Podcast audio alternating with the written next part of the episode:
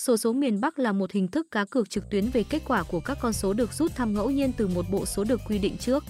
Hàng ngày, các trang web và công ty đánh lô đề sẽ tổ chức các buổi sổ số miền Bắc, trong đó người chơi có thể đặt cược vào một hoặc nhiều con số mà họ nghĩ sẽ xuất hiện trong kết quả sổ số.